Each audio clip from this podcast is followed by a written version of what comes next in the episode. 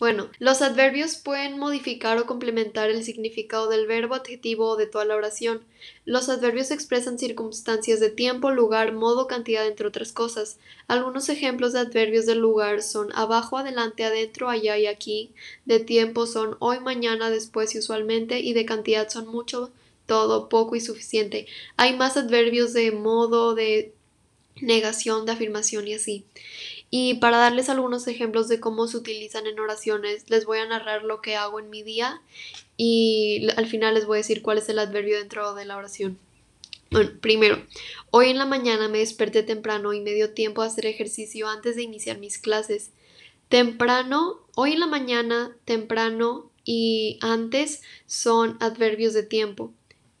Luego, me tuve que ir rapidísimo a bañar porque me faltaba poco tiempo antes de mi primera clase. Rapidísimo es modo y antes que ya lo había mencionado es un adverbio de tiempo. Luego, ah, y poco es un adverbio de cantidad. Luego, tuve tiempo libre, entonces agarré un libro de los que están encima de mi escritorio y me puse a leer.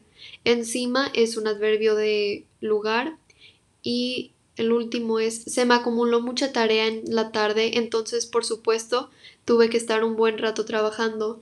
Mucha es de cantidad y en la tarde es un adverbio de tiempo y por supuesto es un adverbio de afirmación. Espero esto... No,